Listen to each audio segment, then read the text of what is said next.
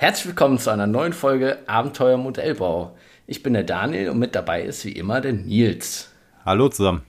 Wir wollen euch heute mal mit auf eine kleine Modellbaureise nehmen und äh, ein bisschen darüber reden, wie wir den Bau unserer Modelle angehen. Äh, was bauen wir, wie, welche Techniken benutzen wir, was kommt dazu. Wir bauen ja in der Regel eher weniger out of the box, sprich äh, so wie das Modell im Karton kommt, sondern wir fügen noch Sachen hinzu. Und wir hoffen, es wird eine sehr informative und spannende Folge für euch und dann viel Spaß dabei.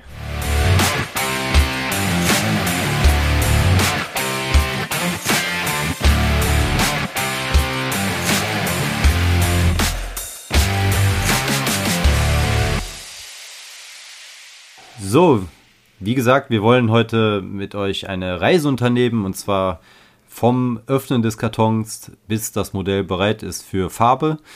Äh, natürlich sehr militärlastig jetzt, da wir beide momentan auch gerade an Panzern sitzen, aber natürlich übertragbar in fast jedem Bereich. Ne? Wenn wir jetzt äh, mal einen Raupenbagger nehmen, der auf einer Baustelle ackert, äh, der ist genauso dreckig und verschlissen und verbeult.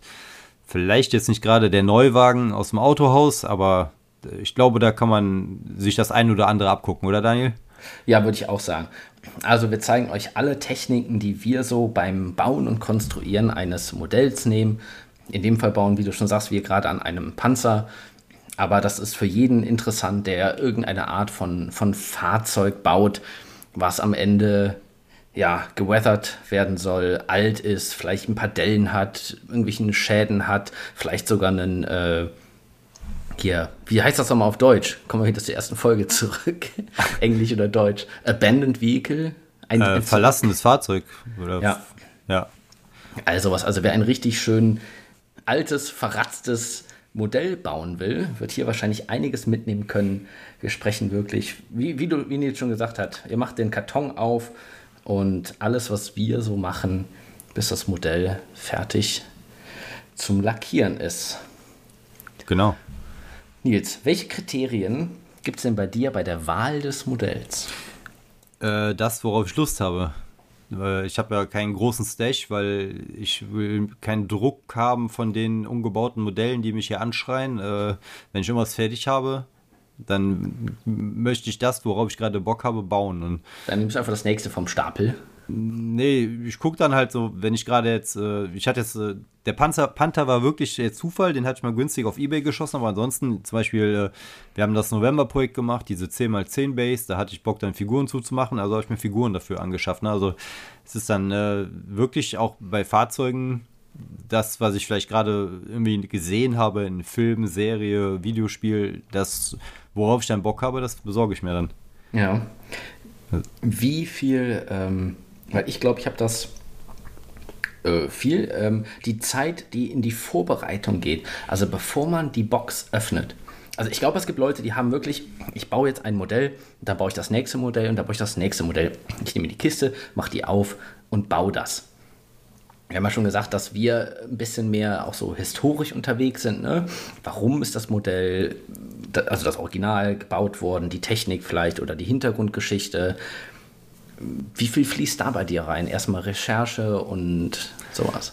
Ähm, also da ich ja seltenst eigentlich bis jetzt noch gar nicht so 100% etwas nachgebaut habe, sei es irgendwie von einem Foto oder sonst was, dann musste ich mich auch nicht so extrem vorbereiten. Natürlich, man muss gucken, dass wenn das eine Projekt fertig ist, dass das nächste schon da ist, dass man nicht dann erst noch irgendwie Lieferzeiten abwarten muss.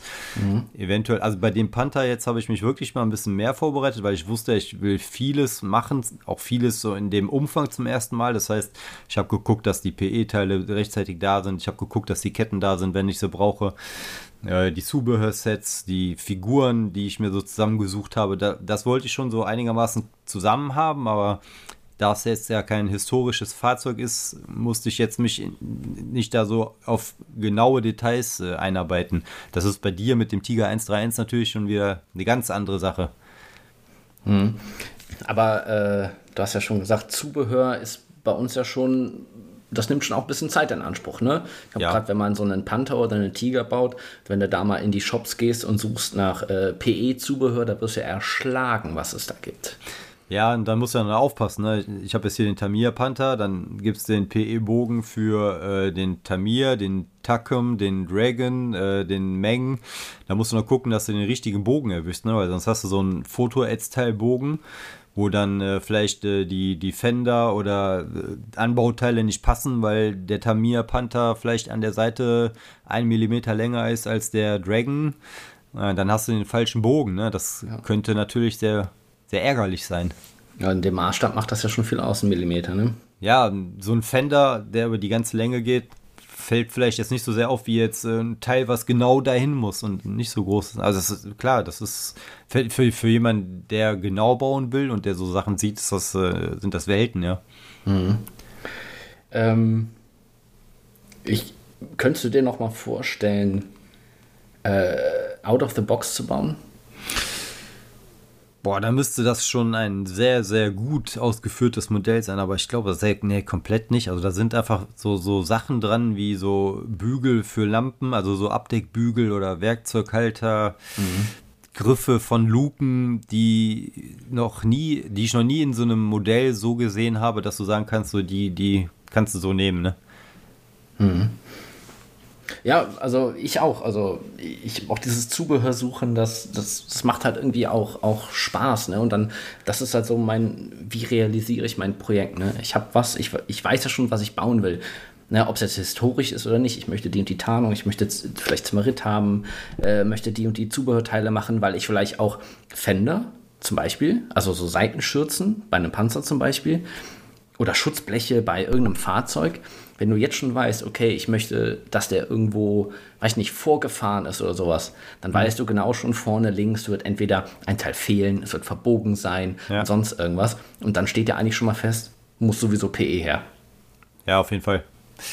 Gerade so Fender, die sind natürlich dafür prädestiniert. Ne? Die Plastikteile sind ja unglaublich dick.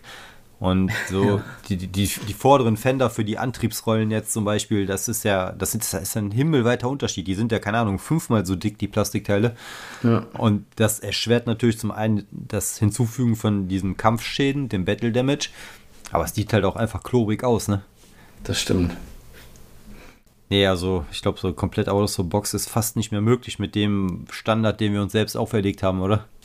Ja, das würde ich auch sagen. Also auch wenn es wirklich nagelneue Bausätze sind, gibt es ja immer noch Dinge, die man da, dazu packen kann. Und sei es halt Zubehör, wenn du jetzt zum Beispiel Benzinkanister oder sonst irgendwas ja, ja, dabei gut. haben willst. Ja, die sind halt nicht dabei, die musst du dir kaufen. Das ist halt also selbst zum Beispiel jetzt hier bei dem Panther, äh, die Antriebsräder, die sehen von außen super schick aus, aber die Innenseiten von diesen, das ist ja so ein Doppelzahnrad im Prinzip und die Innenseite, ja. da hast du Injector-Pin-Marks, da hast du null Details. Äh, Im Prinzip die einzige Option ist, äh, da jetzt mega viel Schlamm und Erde reinzuhauen, damit das nicht komplett blöd aussieht.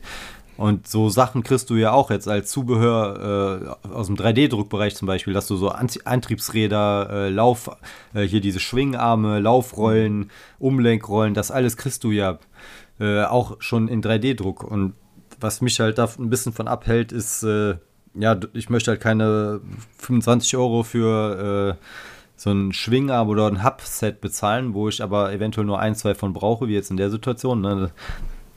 Weil, also ja, Geld ist natürlich immer so eine Sache, ne, wenn du schon die PE-Teile alleine bedenkst, ne? Ja, da, da wollte ich auch noch gerade darauf zu sprechen kommen.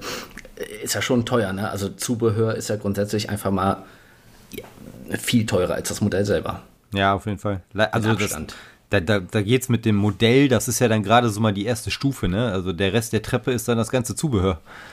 Und ja. äh, also natürlich kannst du out of the box bauen, auch wenn es nicht anders geht, äh, wegen den Preisen der Sachen, aber also so mindestens so ein PE-Set ist und äh, gehobene Ketten, also sprich jetzt nicht hier Vinylketten oder so, mhm. also PE-Teile und irgendwie Zubehörketten rechne ich eigentlich immer ein. Ich habe dir erzählt, oder was äh, für die Titanic das Upgrade-Set gekostet hätte, was ich mir hätte holen wollen. Ja, da ich, das waren ganz verrückte Zahlen, die ich da gerade im Kopf habe. Ja, um die, also der Preis schwankt mal, aber das waren um die 400 bis 450 Euro. Ja. Mit aus Korea mit, mit Zoll und so einem ganzen Kram. Und das Modell hat ja schon 300 Euro gekostet. Ja. Es, es sind natürlich 1000 Euro los mit, mit Modell und Zubehör. Ja, ich, ich meine, das hört sich wahnsinnig viel an, aber das Modell ist halt auch verdammt groß und du hast da verdammt lang gesessen. In der anderen Zeit baut vielleicht einer drei Panzer mit äh, A 150 Euro Zubehör, ne? Dann, Ja. wenn du das zeitlich siehst, ne, ja, kommt das schon fast wieder hin. Und ich meine, ja, geht das wieder voll klar. Ne? Ich Ja, meine, ich habe es ja äh. bereut, dass ich die 400 Euro nicht ausgegeben habe für dieses Set im Nachhinein. ja, glaube ich dir. Aber gut. Ja, ich meine, das sind so Details, die, die siehst nur noch du wahrscheinlich und äh, Oh nee, da ist wirklich, Echt ist das so? ja, ja, da ist quasi alles auf dem Deck ist erneuert. Quasi alles, jeder Lüfter, jede Bank, jede, Okay. jedes PE-Teil ist durch bessere PE-Teile ersetzt.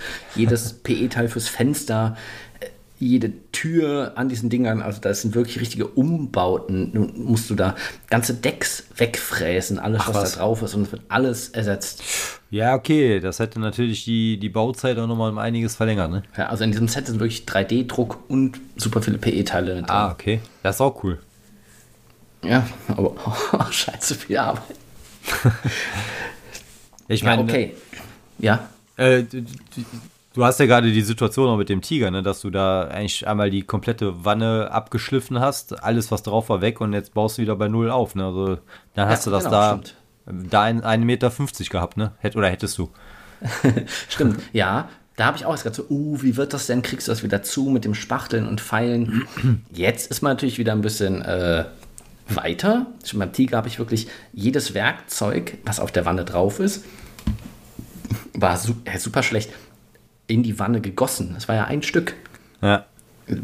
Das kann ja nicht gut aussehen. Wie soll denn ein Werkzeug, was in einer Halterung quasi auf der Wanne drauf ist, das sah ja aus wirklich, als ist dieser Hammer, der da drauf ist, in die Wanne gerutscht irgendwie. also ja, deswegen klar, die ganze Wanne, alles weggefräst, alles wieder zugespachtelt, und, um wirklich wieder von neu anzufangen, ja. Ja. Mit PE dann welche Halter dran zu machen, zu biegen, wo man das Werkzeug wieder reinlegen kann, dass es halt irgendwie realistisch aussieht. Ja, das ist das, wenn du einen, äh, den, den Standard von deinem Standmodell auf ein RC-Modell, was vielleicht gar nicht mal als Modell, sondern eher so Richtung Spielzeug gedacht war, ne? Das ist Ja. dann halt Arbeit. Aber wir schlafen besser. genau. Okay, kommen wir zum Bau. So, wir haben, die, wir haben uns für das Modell entschieden. Wir haben wissen, was wir bauen wollen. Wir haben uns Zubehör besorgt. Wir wissen, ob wir vielleicht Diorama machen oder auch nicht. Vielleicht über die Geschichte des Modells oder sowas ein bisschen informiert und die Technik. Jetzt geht's an den Bau. Kiste auf.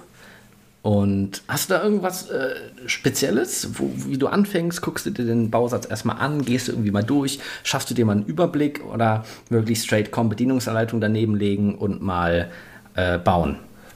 Also ich gucke mir schon mal an, ne, so wie sehen die Teile so aus, wie detailliert sind die, mach mir vielleicht mal einen Überblick, das ist der Bogen A, B, E, äh, das sind noch die vielleicht Zubehörteile, die dabei sind.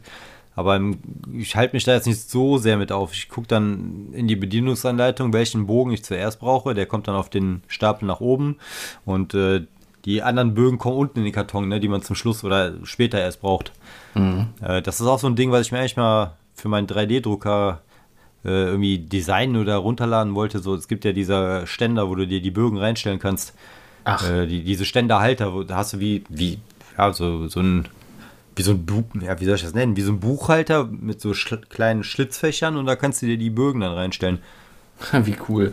Ja. Was meinst du, wie ätzend das war bei der Titanic? Hast du, keine Ahnung, sechsmal Bogen G, viermal Bogen Dings und insgesamt hast du ja eine ganze Kiste voll. Das waren halt 10, 12, 13 Bögen, die da halt immer mal lagen. Und du Wahnsinn. brauchst halt dann einen Teil aus dem und einen Teil aus dem. Und dann trennst du einen Teil raus. 1, 2, 3, 4, 5, 6 Bögen. Ah, da ist F. Ah, warte, das ist F der erste. Da ist das Teil schon weg. F der zweite, F der dritte. Ah, im F4 ist noch eins drin. Und dann geht's wieder an A. Ich weiß nicht, wie viel. Ich habe bestimmt mehrere Stunden nur hier als Bruce Bögen äh, sortiert und den richtigen rausgesucht. Das hat Ja. mich genervt. Das hat wirklich Ja. genervt bei so einem großen Modell. Also, Das, das nervt mich auch jetzt hier schon, ne? wenn du jetzt äh, nur diese, ich sag jetzt mal, den A4 großen Kartons hast, ne, von den Panzermodellen, dann die, die Bögen verheddern sich ja auch mal ein bisschen ineinander und du hast ja dann auch äh, einen doppelten, nämlich den, wo die Laufrollen drin sind, da hast du noch so ein paar Teile vom Fahrwerk drin. Ja, wenn du dann halt äh, vier Schwingarme brauchst, äh, weil die sind ja nicht alle gleich, dann gibt es so leichte Unterschiede, dann brauchst du halt aus dem Bogen zwei, aus dem Bogen zwei, ach, wo, war denn jetzt der? Und ach, der hängt jetzt wieder im Bogen B fest und das war, also es hat mich auch schon etwas genervt. Das sind dann immer so die Bögen, wo man froh ist, dass sie leer sind, dass man sie erstmal wieder weglegen kann. Ja, wenn sie dann komplett leer sind ja. und so einen Haken dran machen kann. Genau. Erstmal durchknipsen und ab im Müll. ja, Gut, rausknipsen, da fangen wir schon an. Also ich würde mal, ich würde einfach mal anfangen.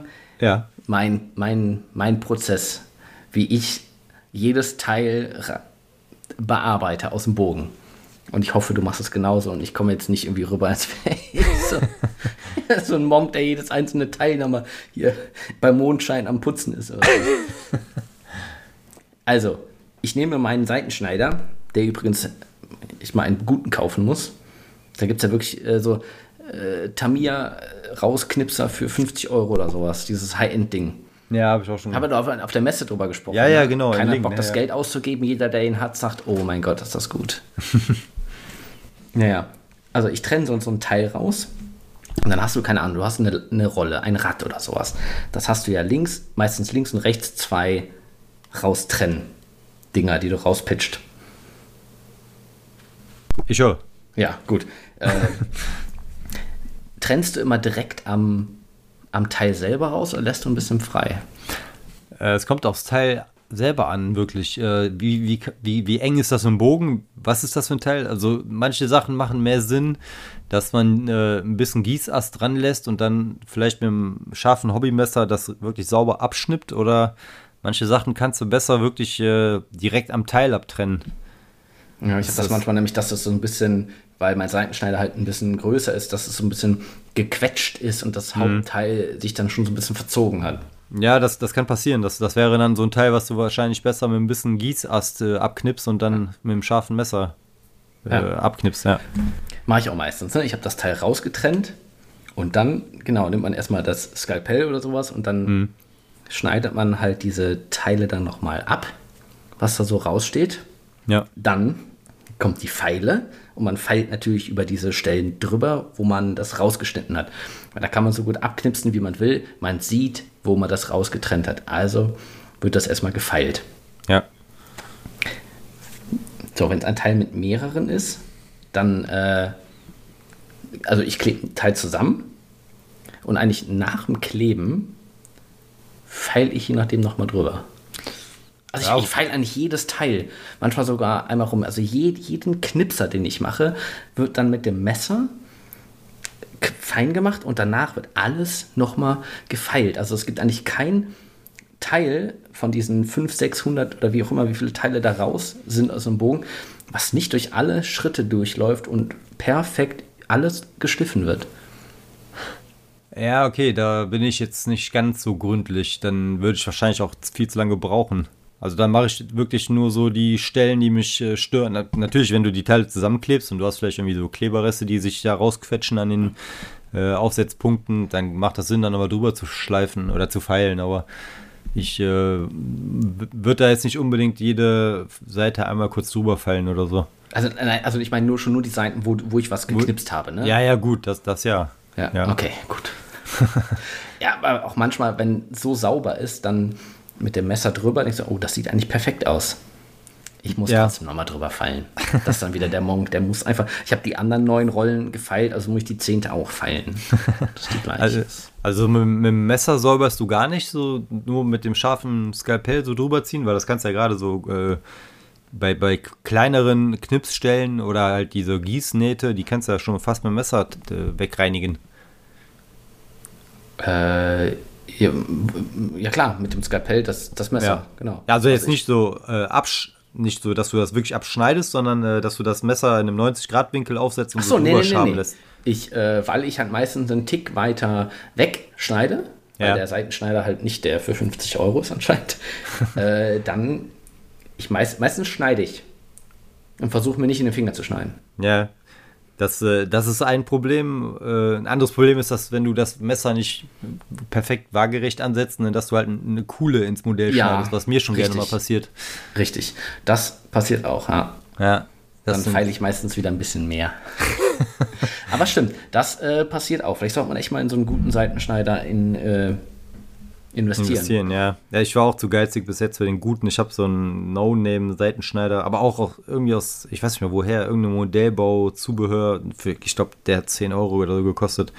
Man sieht aber auch schon, dass der schon Sachen geknipst hat, die er wahrscheinlich nicht hätte knipsen dürfen. Ne? Ja, ich nehme den auch mal schnell dann wie für so Draht oder sowas. Ne? Ja, ja, ja. Was er eigentlich nicht sollte, weil es ja für Plastik ist. Hm. Ja. Ich weiß nicht, ob das Sinn macht. 50 Euro ist verdammt viel Kohle, ne? Also kann ja. ich mich noch nicht so durchringen.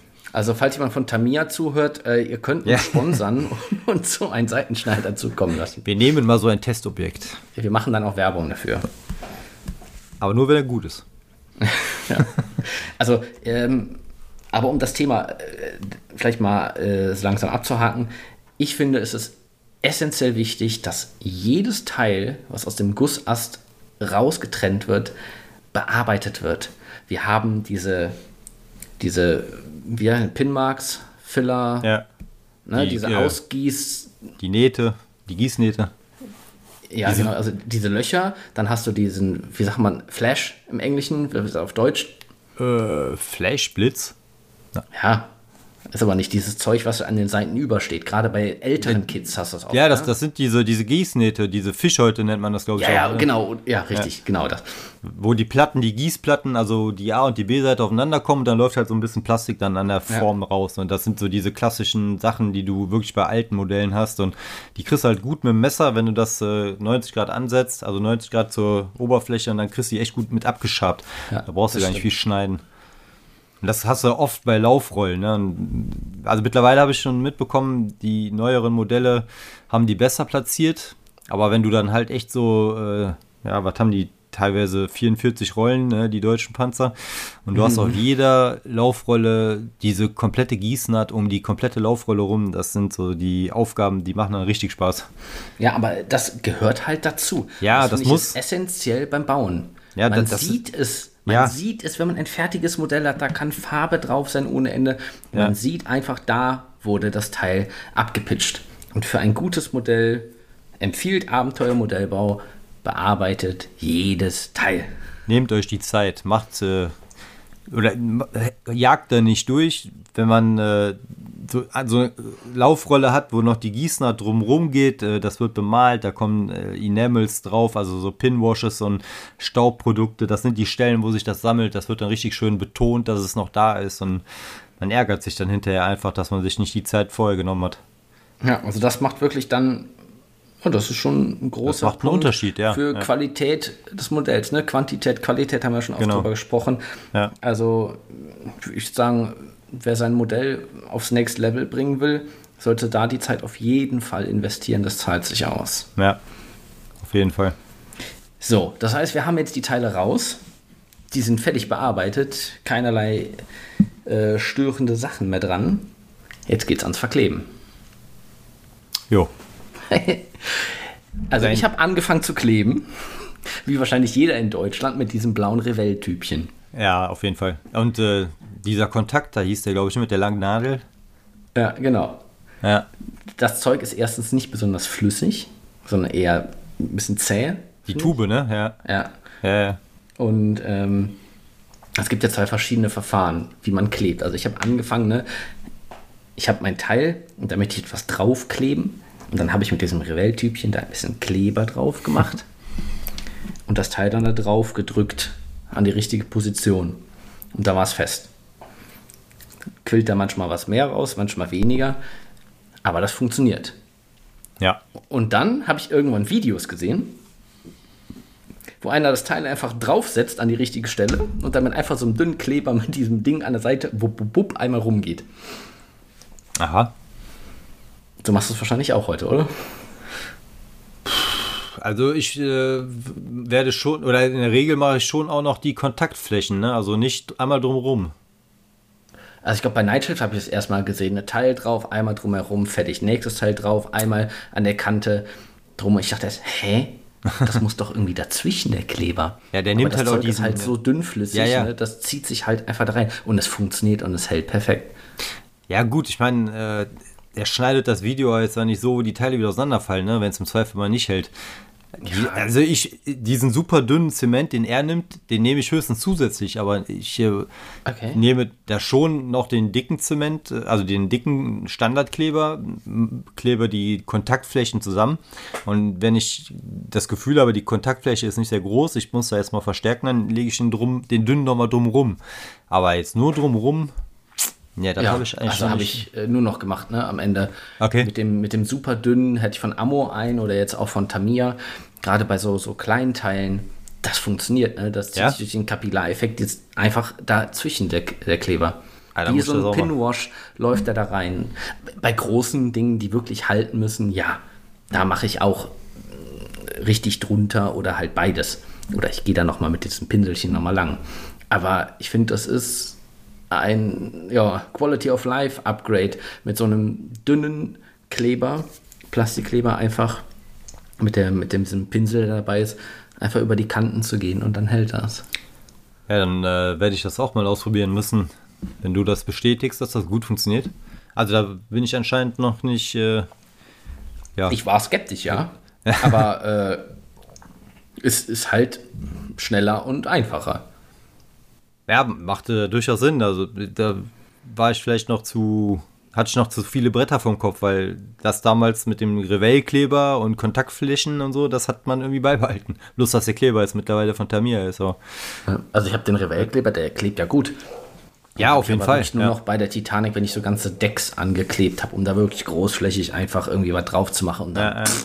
dran. Ja, den Tubenkleber hatte ich früher mal, wo ich als Kind was gemacht habe, einmal. Ich, aber in der Regel zu 95 Prozent hatte ich diese, äh, diese Kanülen mit, also diese, wie hieß der Kontakt da, ne, mit den langen Nadeln. Den habe ich ewig benutzt, den habe ich aber jetzt noch hier. Wie ich äh, damals wieder eingestiegen bin, habe ich nochmal einen neuen gekauft, habe dann äh, direkt zwei gekauft. Das heißt, ich habe bis hier noch so ein brandneues Ding, aber irgendwann, man hat ja dann äh, so die neuen Produkte, die es damals für mich noch nicht so verfügbar gab. Ja, dann wollte man natürlich mal den Tamiya-Kleber ausprobieren und so, ne, wie das halt so ist, ne. Dann willst du Ja. das neue Zeug mal testen. Und, ja. Also ich möchte mein, mein Zement, mein, mein Kleber mit, äh, ne, mit diesen Pinselchen drin, dass Ja. ich da ganz fein Kleber auftragen kann, nicht mehr missen. Weil. Meine ersten Modelle sahen auch mehr so aus, dass viel zu viel Kleber dabei war Hm. und mein Modell fertig war und ich überall Kleber hatte, der an der Seite rausgequollen ist und Hm. weniger ist hier echt mehr. Das muss ich wirklich auf die harte Tour lernen. Und das ist auch wieder so ein. Man sieht manchmal sogar noch Modelle im Netz, da siehst du auch noch, dass unter der Farbe da zu viel Kleber ist, wo eine Wanne aneinander geklebt wurde, Ja, wo man ein bisschen mehr Kleber braucht.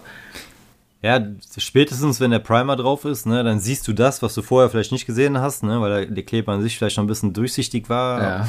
Aber spätestens wenn die Farbe kommt, dann ist vorbei, ne? Ist manchmal erschreckend, ne? was so diese Schicht Primer so alles zum Vorschein bringt. Ne? Ja, auf jeden Fall. Also es versteckt das ein oder andere, aber es kann auch manchmal so die Augen öffnen, ne? Ist ja jetzt nicht so, dass äh, uns das nicht mehr passiert, ne? Aber äh, auch selbst wenn man darauf achtet, findet man immer wieder Stellen, die dann mit Farbe auf einmal nicht mehr so schön aussehen. Äh, Thema Kleben. Hast du da noch irgendwas, was du äh, den Leuten mit auf den Weg geben willst? Wir können vielleicht nochmal so als äh, grundsätzliches halt äh, nochmal erwähnen, ne? Plastikkleber, klar, Plastik auf Plastik. Äh, Sekundenkleber brauchst du, wenn du Fotoads-Teile auf Plastik klebst. Äh, wenn du äh, 3D-Druckzubehör hast, also Resin-Teile, äh, benutzt du Sekundenkleber. Das ist eigentlich äh, nur mal so als die, die Basics vielleicht. Ja, das stimmt. Man braucht, eigentlich braucht man zwei Kleber. Ne? Ja. Du brauchst irgendwie einen Sekundenkleber und halt einen, einen Plastikkleber. Genau, und dann bist du eigentlich schon gut dabei. Ja. Gerade beim Sekundenkleber, da können wir natürlich den Kleber von Marco von Bergwerk empfehlen. Das war jetzt spontan natürlich. Äh, aber das Thema hat man ja genau in der, Werbung. Ja, das, The das Thema hat man ja schon, äh, dass äh, der, der Tubenkleber im Dreierpack, der klebt zwar auch, aber der hält dann nicht so lange oder wird äh, porös oder so, ne? Dann hast du einfach nicht dieses dauerhafte Langzeitergebnis, was du haben willst. Ja, ich glaube, gerade beim Bau, ja, was macht man? Man, man feilt, man klebt, man trennt irgendwie raus. Das ist der Bau. Und Kleben ist halt ein Hauptbestandteil des Modellbaus. Und das ist, ja, wie Marco in der einen Folge schon gesagt hat, der Dreierkleber aus dem Baumarkt. Ja, Ja, spart nicht daran, ein Kleber ist auch nicht so teuer. Und wenn man mal 20 Euro für Kleber ausgibt, dann kriegst du da zweimal Plastikkleber, einen dünnflüssigen, einen dickflüssigen und noch eine Tube guten äh, hier Sekundenkleber dabei. Und das hält dann ja auch Monate. Ja. Außer man ballert halt drei Modelle im Monat durch. ja, das, das, das, das sind so die Sachen, die muss man wahrscheinlich erleben, um es zu verstehen.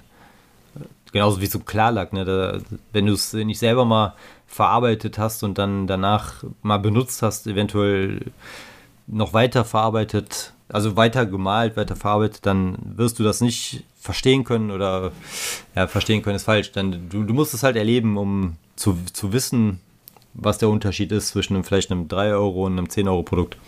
Ja, das ist auch ein gutes Thema für die nächste Folge, wenn wir über das Lackieren sprechen. Ja. Farbe. Für den Teil 2 sozusagen. Ja. So, jetzt wird es interessant. Jetzt gehen wir mal die ganzen schönen Extra-Sachen durch, wa? Ja, die Sachen, wo es Spaß macht. Die Sachen, wo es Spaß macht. Die Sachen, wo wir beide zumindest sagen, das ist Modellbau, oder? Jetzt, da geht der Modellbau los. Diese, das Modell einzigartig machen, individuell, weil, sagen wir mal ehrlich, wenn du out of the box baust, dann sieht das Modell genauso aus wie, ja, wie meins. Weil ich ja. auch aus, out of the box baue. ja, da hast du halt nur noch die Chance, durch äh, Farbenunterschiede reinzubringen, ne? Und nicht durch äh, Grundformen, die du beim Bau machst oder durch Details. Das stimmt. Und ähm, wir haben zwar das Modell jetzt quasi gebaut, alle die meisten Sachen zusammengeklebt, aber also wollte ich eben noch sagen, so rein nach Anleitung bauen tue ich eigentlich gar nicht, weil das funktioniert dann auch gar nicht, ne? Ja, da muss ich leider sagen, dass ich das, dass ich sehr nach Anleitung baue, weil äh, ich hatte es halt schon, oder ich will es halt auch vermeiden, dass ich irgendwie bei äh, Schritt 10 feststelle, ich habe bei Schritt 7 ein wichtiges Teil vergessen und da komme ich jetzt nicht mehr dran oder das fehlt da halt jetzt einfach, ne? Und äh, dann gucke ich schon, dass ich Schritt für Schritt mal durchgehe. Vielleicht lasse ich Sachen weg, die eventuell erstmal stören, die im Weg sind. Aber ich gucke dann schon, dass ich die Grundform erstmal nach Anleitung baue. Achso, ja, ja. Also klar, ich baue nach Anleitung, aber es gibt halt Dinge, wo du weißt, das Modell, mein Modell wird so, ich kann jetzt nicht, oder wie am Anfang, bau halt erstmal alle Ketten fertig und die ja. Rollen und mach die erstmal direkt an die Unterwanne dran. Ja, ja, gut. Nee, stopp, ne? Die Rollen und Ketten äh, oder Räder, was auch immer, kommt halt zum Schluss dran. Ja. Ne? Sowas zum Beispiel, ne? Das, ja, das stimmt. Also die, die Bauanleitung bedenkt auf jeden Fall nicht, dass selbst wenn du out of the box baust, dass du das Ding auch noch bemalen musst, ne? weil dann ist ja alles im Weg. Genau. Und vor allem für die ganzen tollen Sachen, über die wir jetzt noch sprechen. Genau. So, die nächsten Punkte sind alles die Sachen, die ein Modell besonders machen in unseren Augen. Ja, kann man so sagen. Fangen wir an mit Textur. Ja. Einfach geil, oder? Mit das, das Wichtigste, finde ich. Ja, auf jeden Texture. Fall. Äh, egal ob jetzt Bagger oder Panzer, das äh, wertet die Oberfläche einfach auf, dass du dieses, ja, ich meine, heutzutage die Modelle sind schon so ein bisschen besser gegossen, dass du schon teilweise Texturandeutung hast, aber das, das ist ja dann auch, jedes Modell, was so ausgeliefert wird, ist gleich, ne? Und du willst ja eine unique Oberfläche herstellen, ne? Mhm. Äh, wollen wir kurz mal nochmal, äh, da willst du mal kurz erklären nochmal, was äh, Textur oder im Englischen Armor Texture eigentlich genau ist und äh, was das macht? Ja, also ich äh, bin natürlich jetzt kein Experte, aber ich kann es gerne mal in meinen laienhaften Worten ausdrücken. Äh, wenn wir jetzt von einer Panzerwanne reden, von einem Turm, äh, die Seitenteile waren gewalzter Stahl und du hast halt einfach dann keinen kein, keinen glatten spiegelglatten, keine spiegelglatte Oberfläche, sondern du hast einfach eine unebene Metalloberfläche und gerade die Seiten vorne, äh, hinten, das waren halt die dickeren Panzerplatten, die mehr Textur hatten als zum Beispiel die Platten, die oben drauf sind, sprich das Dach vom Turm, das Dach der Wanne. Die waren relativ dünn im Vergleich zu der Frontplatte zum Beispiel. Da hast du dann jetzt weniger Textur, deshalb bearbeitet man die bei einem 1 zu 35 Modell in der Regel nicht. Aber die Seiten, die Front, äh, bei Turm und Wanne, das Heck, die Unterwanne, wo die Räder sind, da macht man Textur drauf, weil das sind die dickeren, gewalzten Stahlteile. Ja, es, man gibt dem Modell quasi ein bisschen mehr Leben oder es ist ja ein Modell eines Originals. Also muss man sich ja schon irgendwie ein bisschen original angucken, wenn wir über Metall oder ja, dicke Stahlplatten oder ein Chassis von einem, von einem Auto, von einem Truck, von einem Laster oder sowas, das ist halt Metall und das ist halt gerade, wenn wir über aus Modellen aus den 40ern, 40er Jahren, 50er Jahren sprechen, da haben wir ja nicht die Technik, die wir heute haben. Da ist das alles ein bisschen sauberer und feiner. Das gibt dem Modell halt ein bisschen mehr, ja, mehr Leben, mehr ein bisschen Gewicht, kann man auch so sagen. Ne? Ja, man erkennt, Fall. dass es ja. ein, eine dicke Stahlplatte ist, weil sie halt eine gewisse Textur aufweist, ein bisschen rau ist und dadurch wirkt das Modell halt optisch einfach ja, schwerer fast. Ne? Ja, das, das, das macht einfach so viel aus. Natürlich in Kombination mit Farbe und äh, Effekten, aber das wirkt, also das macht dann echt den Unterschied aus, ob du den Eindruck hast, vor dir steht ein Plastikmodell oder das wirkt halt wirklich metallartig, ne? Also ja. das ist, äh, ja, das, das kann man nicht beschreiben, wie unglaublich wichtig das ist, dass dieses Zusammenspiel dieser Techniken, ne? Ja, man versucht ja immer halt so nah wie möglich am, man will ja ein Original darstellen, ein Replika, ein Modell. Ja, so wie es sein könnte oder sogar so war, ne? Ja. Und wenn wir über äh, gegossene äh, Stahl, äh, oder einen Turm von einem Panzer oder sowas immer sprechen, da haben wir ja noch viel mehr äh, Textur, wie man das an meiner Kanonenblende sieht. Das ist ja genau. kein gewalzter Stahl, sondern da wird da eine Form gemacht genau. und dann wird da Metall reingegossen und dann sieht das halt ein bisschen rauer aus als jetzt frisch geschliffener Stahl. Auf jeden und Fall. Deswegen machen wir meistens an unseren Modellen diese Textur da dran. Wie machst du die denn? Wahrscheinlich so wie 95% der Modellbauer, ne? Äh, die Nightshift-Methode, sage ich jetzt mal, ne? Äh, Tamiya Basic Putty und Plastikkleber. Wahrscheinlich äh, wie, wie die, wirklich die meisten. Also es funktioniert halt, ne? Das ist äh, dieses Never Change a Running System oder wie heißt das so sehr? Das, ja, genau. das, das, funktioniert einfach. Es stinkt zwar wie Hulle, aber wir haben ja schon festgestellt, ne, was nicht stinkt, das ist auch nichts. ja, bei dem, dem äh, Putti ist echt. Boah ja, das. Da geht irgendwie nichts drüber. Mhm. Also Tamiya Basic Putty, wer, sich da, wer das noch nicht kennt, das ist halt, ja, ist glaube ich eigentlich auf Lösemittelbasis, ne? Ja, in Einfach Deutschland so äh, deshalb auch nicht erhältlich, ne, sondern eBay Polen oder so, wird, kriegt man dann meistens was her. Echt? Ja, das äh, wird in Deutschland nicht verkauft. Habe ich zumindest noch nie gesehen. Also, falls ich jetzt gerade Quatsch erzählt, ich habe es in Deutschland noch nie gesehen. Äh, Woher habe ich das denn? Wahrscheinlich. Also, ich habe es bei eBay bei einem Verkäufer aus Polen bekommen. Der gute Scheiß. Ja, der gute Scheiß, der hier wahrscheinlich wieder zu schlecht für die Umwelt oder für die Gehirnzellen ist. Oh Gott, wenn das verboten wird, muss ich davon mir kiloweise horten. Ja, ich weiß nicht, kann man das verbieten? Nee, keine Ahnung. Aber auf jeden Fall so, wenn man das nachmachen will, ist einfach, ne, also man mischt halt einfach ein bisschen von dem Putti und packt da einfach ein bisschen Plastikkleber rein. Dann macht man das zu einer Masse, je nachdem, was man halt darstellen will. Ne? Wenn die Textur einfach sehr leicht ist, dann verdünnt man das ein bisschen mehr dann ist halt weniger Textur da. Und wenn man ein bisschen mehr, ja, groberen, grobere, dicke Stahlplatten mit ein bisschen mehr, äh, ja, die halt nicht so perfekt sind, die ein bisschen mehr Unebenheiten haben, dann nimmt man halt ein bisschen weniger oder das Putti an sich selber und tupft das dann mehr oder weniger einfach mit einem Pinsel auf die Stahlplatten auf, auf die Stahlplatten, auf die, das Plastik auf. Und mit dem, mit dem, da wir Plastikkleber da reinmischen, dann vermischt es sich halt oder es wird ein bisschen mehr eins mit dem, mit dem Plastik, ne? Ja, ja, ja.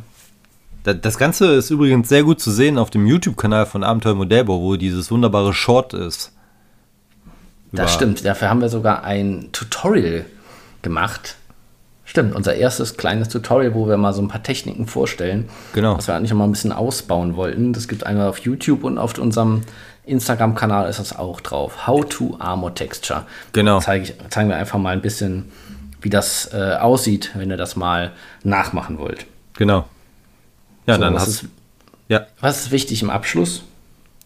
Äh, Nochmal drüber gehen, meinst du? Mit äh, genau. feinem Sandpapier oder Sanding Paper, Sanding Sponge, was auch immer. Auf jeden Fall was Feines. Jetzt nichts, äh, keine äh, 80er Körnung, dass du das alles wieder runterholst, sondern irgendwie so ich sage jetzt mal 280 aufwärts Wenn wahrscheinlich sogar noch feiner, oder? Was nutzt du?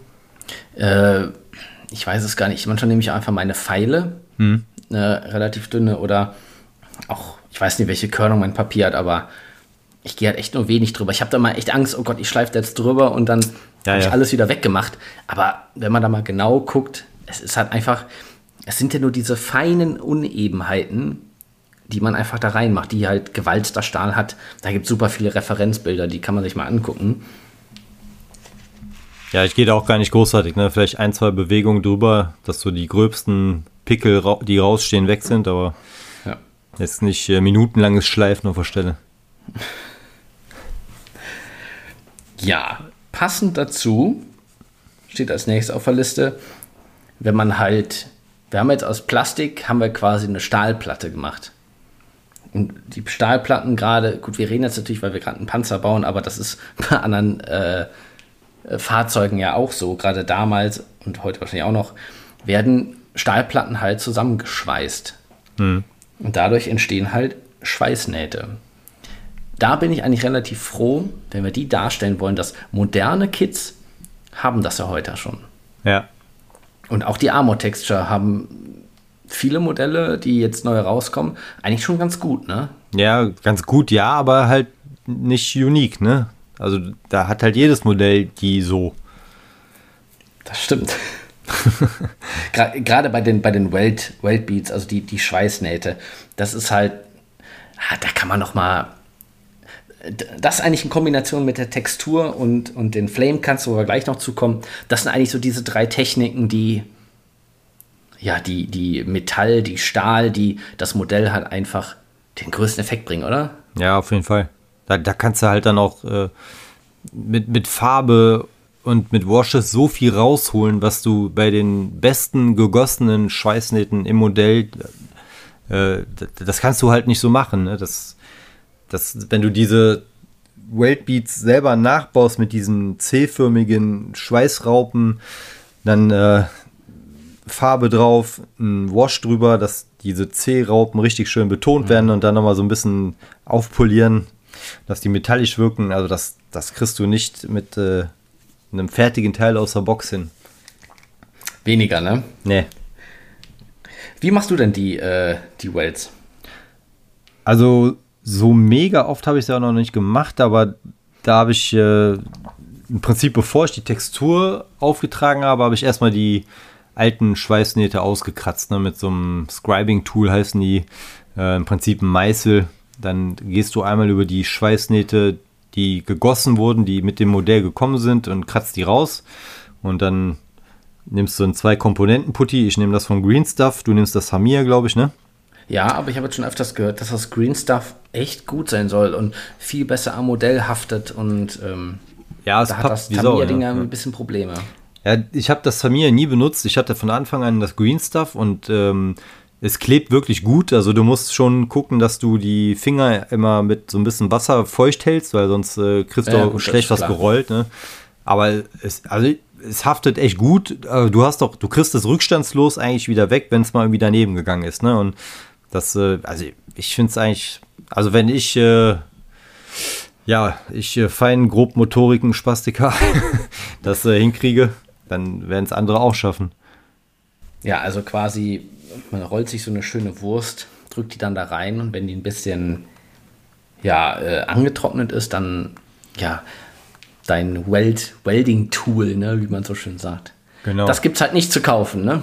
Hm, nicht, dass ich nee. Nee, das ist halt so ein, so ein Teil, da muss man sich irgendwas basteln, wie man so, du sagst deine kleinen, deine Cs oder Halbmonde hm. oder sowas, wie man sich so ein Tool baut, wie man dann da so schön reindrückt, um diese, ja, diese Schweißoptik halt einfach ja. hinzukriegen. Und das sieht so gut aus, ne? Ja, das sieht wirklich, das macht echt viel her. Ja. Bei meinem Tiger ist das so geil. Das Kit ist so alt und schlecht die Schweißnähte sind ja quasi nicht vorhanden und sie sind einfach nur vertieft dargestellt. Mhm. Das heißt, ich muss nichts rauskratzen, ich muss keine Vertiefung machen, ich muss nur auffüllen. Ja, das ist optimal. Genial, wirklich ja. gut. Aber dann haben wir halt zwei Platten, die wir mit Textur bearbeitet haben, dass sie wie Stahlplatten aussehen. Und dazwischen haben wir halt eine Schweißnaht gemacht, dass es halt so aussieht, dass zwei Stahlplatten wirklich miteinander verschweißt sind. Wenn man das am ganzen Modell macht, gerade bei älteren Kids, wo das nicht ist, hm. ja. Und dann nach Möglichkeit kein Panzer bauen, wo Zimmerit drauf ist, was dann alles wieder verdeckt. Also, am besten einen frühen Panzer bauen. ja, und was das Ganze noch äh, ja, perfektioniert, sind dann die sogenannten ja, Flame Cuts. Wie heißt das auf Deutsch? Schweißbrennen? Sch ähm, ich komme gar nicht drauf. Sch Schneidmarken oder sowas, ne? Wo halt äh, die, die Stahlplatte durchgeschnitten wurde mit, mit der Flamme. Ja. Ich komme jetzt gerade auch nicht so ganz drauf. ja, aber wir wissen, was gemeint ist. Und äh, das gibt halt, ja, also damals wurde das halt sehr viel gemacht. Und du siehst es bei, ähm, bei vielen, gerade, ich glaube, so ja, 43 weniger, aber so, so 43, 44, 45, so gegen, äh, gegen Ende des äh, Krieges, wenn man jetzt ein, äh, ein Panzer oder ein, ein, Fahrzeug aus dem Zweiten Weltkrieg macht. Am Anfang wurden halt, die Stahlplatten wurden halt mit dieser Flamme halt geschnitten. Und das gibt halt diese extrem starken halt Flame Cuts, also oder der Effekt, der halt, es wird halt damit nicht gerade geschnitten, sondern relativ rau, ne? Es entstehen so Linien. So wellenförmiger Schnitt ist das dann halt, ne? Kannst genau. du sagen. Ja. Und am Anfang äh, wurden, glaube ich, all diese Platten halt danach noch geschliffen oder sowas. Deswegen sind die relativ sauber. Und gegen Ende des Krieges war wohl, glaube ich, auch gar keine Zeit oder Ressourcen mehr dafür da. Und äh, auch gerade bei sowjetischen äh, Fahrzeugen sieht man das ja ganz viel von damals das ist halt schon echt ja. rau. Es kommt so ein bisschen auf die Fraktion auch an. Ne? Die Russen, die ja. am Anfang überfallen wurden, oder die Sowjets, äh, die mussten natürlich schnell die Panzer zusammenkloppen. Die haben sich dann mit Schleifen nicht aufgehalten. Und äh, später waren es dann die Deutschen, die immer schneller die Panzer an die Front kriegen mussten. Ne? Wo es am Anfang noch äh, relativ schön aussah, war es dann bei den deutschen Panzern nachher etwas egal, ob die jetzt geschliffen sind oder nicht. Ja. So, wie macht man Flamecuts am Modell? Ähm, ja, ich glaube, bei einem 1 zu 35 oder 1 zu 72 Fahrzeug, was jetzt nicht so groß ist, geht es, glaube ich, einfach mit dem Skalpell, dass man da einfach so ein bisschen reinritzt und kann ruhig ein bisschen äh, stärker sein. Ja, auf jeden Fall. Und danach geht man da einfach mit dem mal ein bisschen Kleber durch, dass das wieder so ein bisschen ja, versiegelt wird und ein bisschen diese ganz rauen Dinger nimmt man dann weg. Ja. Und dann sieht das eigentlich ganz gut aus. Ja, ich habe so es ist schlecht äh, im, im, Podcast nur auf der Audiospur sowas zu zeigen. Wir können mal gucken, wenn der Podcast auf, auf YouTube kommt, dass wir da ein bisschen Bilder zu zeigen. Oder wir ja. machen dazu auch mal ein zu Flame Cuts und Wells nochmal ein, ein How-To, um diese drei Techniken vielleicht mal ähm, fer ja, fertigzustellen. Ja, dass man da so, so, so, so, ein Set hat. Ja, wenn da Interesse nächsten Wochen, besteht. Äh, ja. Und dann hat man eigentlich dieses Trio fertig. Ne? Die Kanten sind halt, sind halt Flame Cut Marks, die sind super rau. Dann kommt daneben die Schweißnaht, wo die Platte an die nächste Stahlplatte mit Textur zusammengeschweißt ist. Und wenn man das am Modell gemacht hat, dann sieht es halt einfach ja, aus. Es gibt manche Modelle da draußen, da guckst du dieses Bild an, denkst du direkt, oh Gott, tonnenschwer. Ne? ja, das ist wirklich so. Und wenn du da noch eventuell Metallketten drauf machst, dann fühlt sich der sogar auch schwer an. Dann sieht der nicht ja. nur schwer aus. Ne? Aber da hast du im Prinzip so die Basics. Dann, jetzt hat das Ding zwei Beine, zwei Füße und es kann stehen. Na, wenn du jetzt einen, äh, vielleicht einen frühen Panzer 3, Panzer 4 baust, dann hast du eigentlich schon alles, was du brauchst. Oh. Flamecuts, Schweißnähte, Textur. Fertig ist das Ding. Das sind ja aber, ich glaube, für uns oder gerade so im, im, Militärbereich oder bei, ne, was weiß ich, bei Lastwagen, bei Trucks und Baggern und Co. hast du sowas auch überall.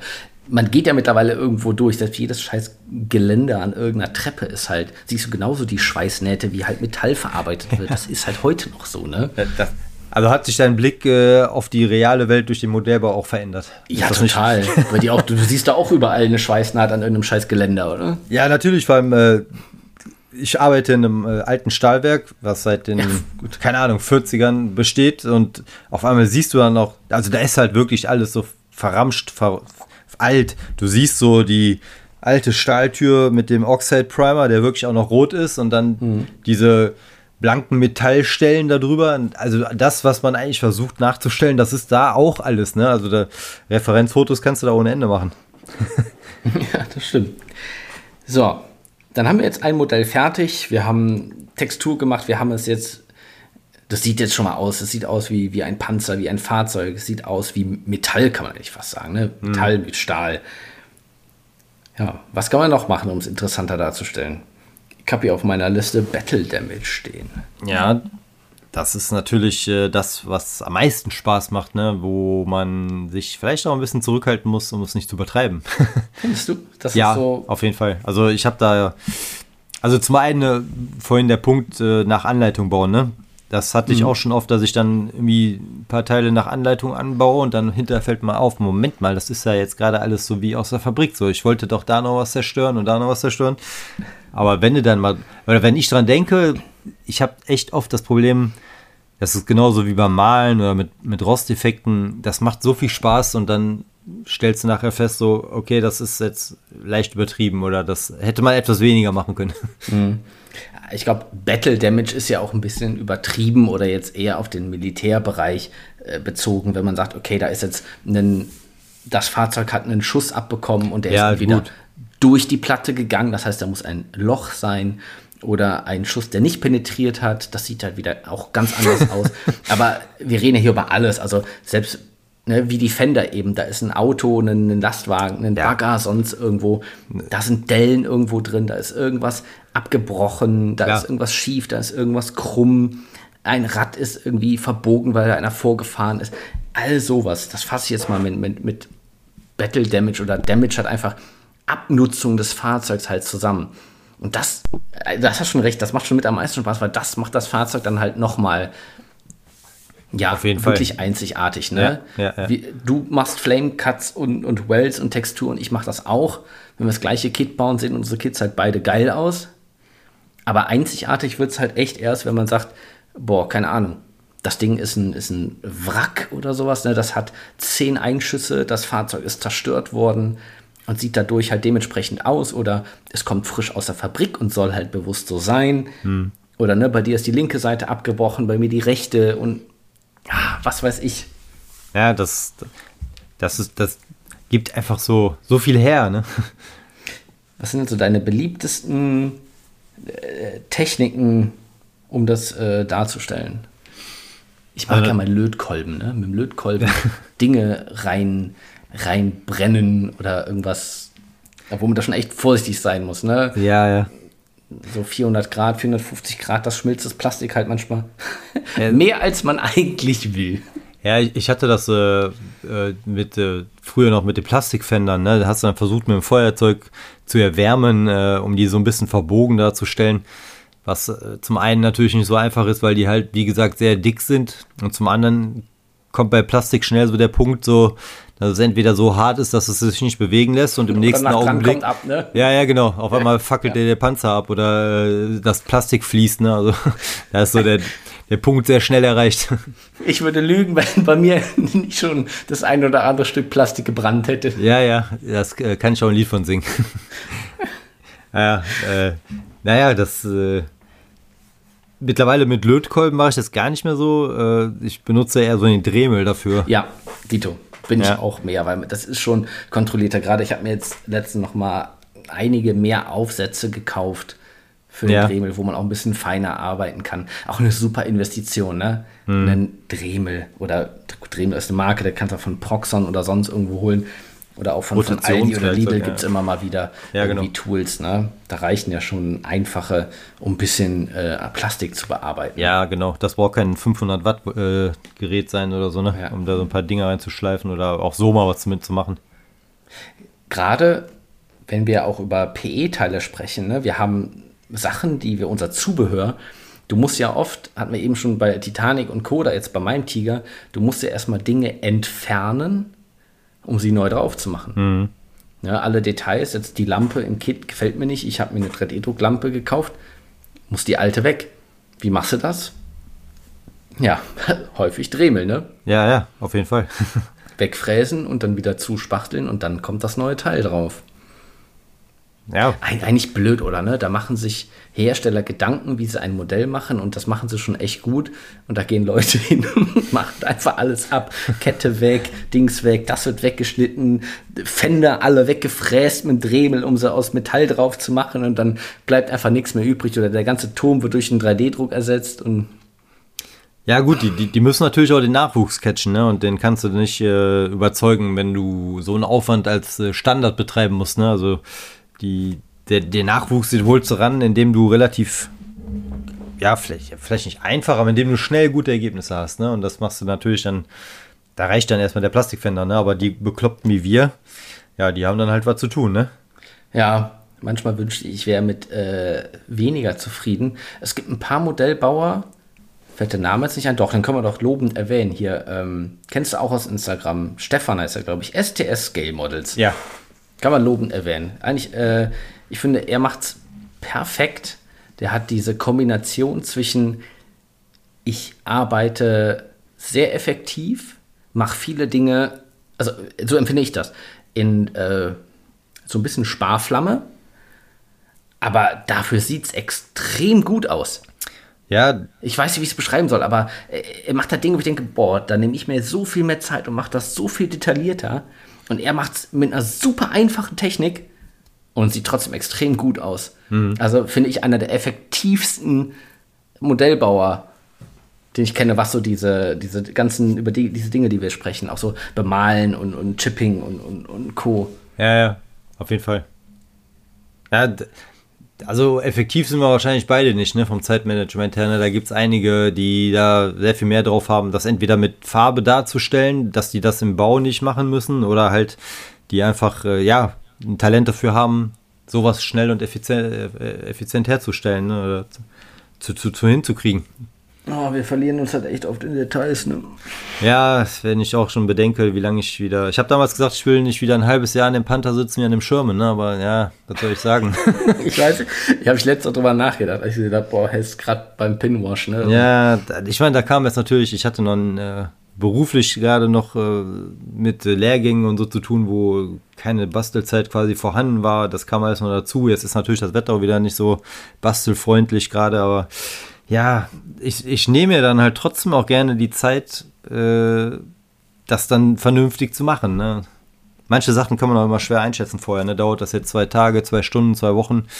Und dann versuchst du, suchst du nach einem Zeitfenster, wo du vielleicht mal mehr Zeit hast, weil du denkst, es dauert lange und dann auf einmal eine halbe Stunde. Oh, das war's schon. Ich kann auch Leute verstehen, die sagen, ich möchte jetzt gerne ein Liebherr-Bagger bauen. Ich finde das Ding cool. Ich kenne das im Original. Und dann steht auf meinem Schrank, ach guck mal, das ist der Liebherr 53X. Ja, genau, sieht man, erkennt man, ne? Gut, fertig. Der muss nicht vorne links die Kette kaputt haben, da muss nicht hinten irgendwas abgedellt sein. Ein Tritt zum Draufklettern ist abgebrochen oder sowas, ja. um es einzigartig zu machen. Ich kann super viele Leute verstehen, die sagen, äh, nee, meine Bahn soll fahren. Ich mache lieber an dem Baum oder an dem Häuschen daneben was. Aber jetzt, ne, bei Modellbahn, ich kaufe mir die Bahn, die soll funktionieren, die soll fahren, die sieht gut so aus, wie sie ist. Jetzt arbeite ich lieber mehr in der Umgebung. Also ich bin doch nicht bekloppt und mache da hinten noch vorne so einen Tritt oder sowas halb weggebogen. Nur, dass meine Bahn einzigartig ist, wie der Nils und der Daniel das machen, hat für einen Quatsch. Ja, dann die, die teure Märklin-Lok erstmal kaputt machen, ne? Ja, ge- genau. ja, aber das ist bei uns, glaube ich, so, ne? Oder Ja, halt das- so. das ist halt, das ne? so ein Ding vom, vom Militärbau oder sowas? Nee, glaube ich nicht. Also generell, nicht, ne? also es sei denn, du baust jetzt vielleicht ein Modell Autos, die relativ gut und glänzend aussehen sollen, aber ich glaube, alles, was äh, sich, äh, was, was arbeitet, was sich bewegt, was relativ realistisch sein soll. äh, Okay, realistisch ist so eine Sache, ne, mit, äh, sagen wir mal, es soll interessant aussehen. Ja. Also dann fängst du ja schon irgendwie an, irgendwas raus zu, oder mehr als üblich zu machen. Ich glaube, wenn man sagen müsste, wie viel Arbeit steckt man in Bemalung und in den Bau rein? Ich habe am Anfang angefangen zu hier mein Super Bursching, ne? Mhm. Den ich auch von unten ein bisschen bemalt habe und verschlammt habe. Ich erinnere mich, ja. Da habe ich zum Beispiel von diesen Konstruktionssachen, über die wir jetzt sprechen, die ich beim Tiger jetzt mache, habe ich da gar nichts gemacht. Da habe ich aber andersherum bei der Bemalung super viel gemacht. Ja, ja, ja. dass mit der, dass ich in der Konstruktionsphase so viel ja schon machen kann, was natürlich auch später wieder das Bemalen beeinflusst, um es noch einzigartiger zu machen, Ja. war vor zwei Jahren für mich halt auch noch komplett neu, ne? Aber ich fand der Super Pershing, guck mal, ohne das, also der sieht immer noch gut aus. Du hast äh, dieses Zweiton Brush Shipping gemacht, ne? Das Ja. bringt auch schon optisch so viel, dass der immer noch gut aussieht. Und äh, Ja. also es Ich, gu ich gucke ihn auch noch gerne an, Ja. tatsächlich, genau wie mein Leopard, der tatsächlich ohne Airbrush gemacht ist. ja guck, Aber äh, ja, aber es fehlt halt interessante Sachen. ja, man will ja auch äh, sich Wachsen. weiterentwickeln, ne? Ja, genau, wachsen. Und ich habe damals meinen Jagdtiger, habe ich auch quasi, ja, man kann, ja, ich wollte jetzt nicht sagen out of the box. Ich habe äh, schon auch Metallketten und äh, ein paar Details dran gemacht, aber ansonsten, der hat keine Textur, der hat keine Weltbeats, äh, der hat äh, keine Flame Cuts. Den Rest habe ich mit Farbe gemacht. Der hat äh, hier so Battle Damage, Einschusslöcher, ja, aber ansonsten ist der relativ standardmäßig gebaut und auch der gefällt mir immer noch, ne? Also, und da war ich äh, nach acht Wochen fertig und ja, jetzt habe ich hier, keine Ahnung, wie lange bin ich da schon dran? Wieder drei Monate. Ja, ich weiß nicht, wie viel wir jetzt noch PE-Teile anreißen sollen. Ich denke mal, äh, so Foto-Ads-Teile ist, ist den meisten ja schon ein Begriff. Ne? In vielen äh, Kits sind sie mittlerweile dabei und für uns ist es auch, glaube ich, Standard, dass wir äh, mindestens mal, wenn keine dabei liegen, so ein Standard-Set einfach dabei kaufen, oder? ja, also spätestens jetzt ist es Standard, ne? Ich Man meine, will halt auch irgendwann nicht mehr zurück, ne? ja, das, das ist halt auch schwer, ne? Wenn du Foto-Ads-Teile vernünftig verarbeiten willst, da kannst du natürlich wieder viel Geld ausgeben für so Bending-Tools, ne? Für Biegehilfen, die auch alle gar nicht mal so günstig sind, weil es halt auch massive Metallteile sind. Äh, das, 50 äh, Euro für Fender. Ja, und dann nochmal locker 20, 30, 40, je nach Größe des Teils, bezahlst du dann nochmal für die Biegetools. Die bezahlst du zwar nur einmal, aber das, das, ja, also wenn du so einen Fender, der so lang wie der Panzer ist, vernünftig biegen willst, dann ist das auf jeden Fall schon sehr hilfreich, ne? das stimmt. Ähm, PE-Teile, Kleb versus Löten.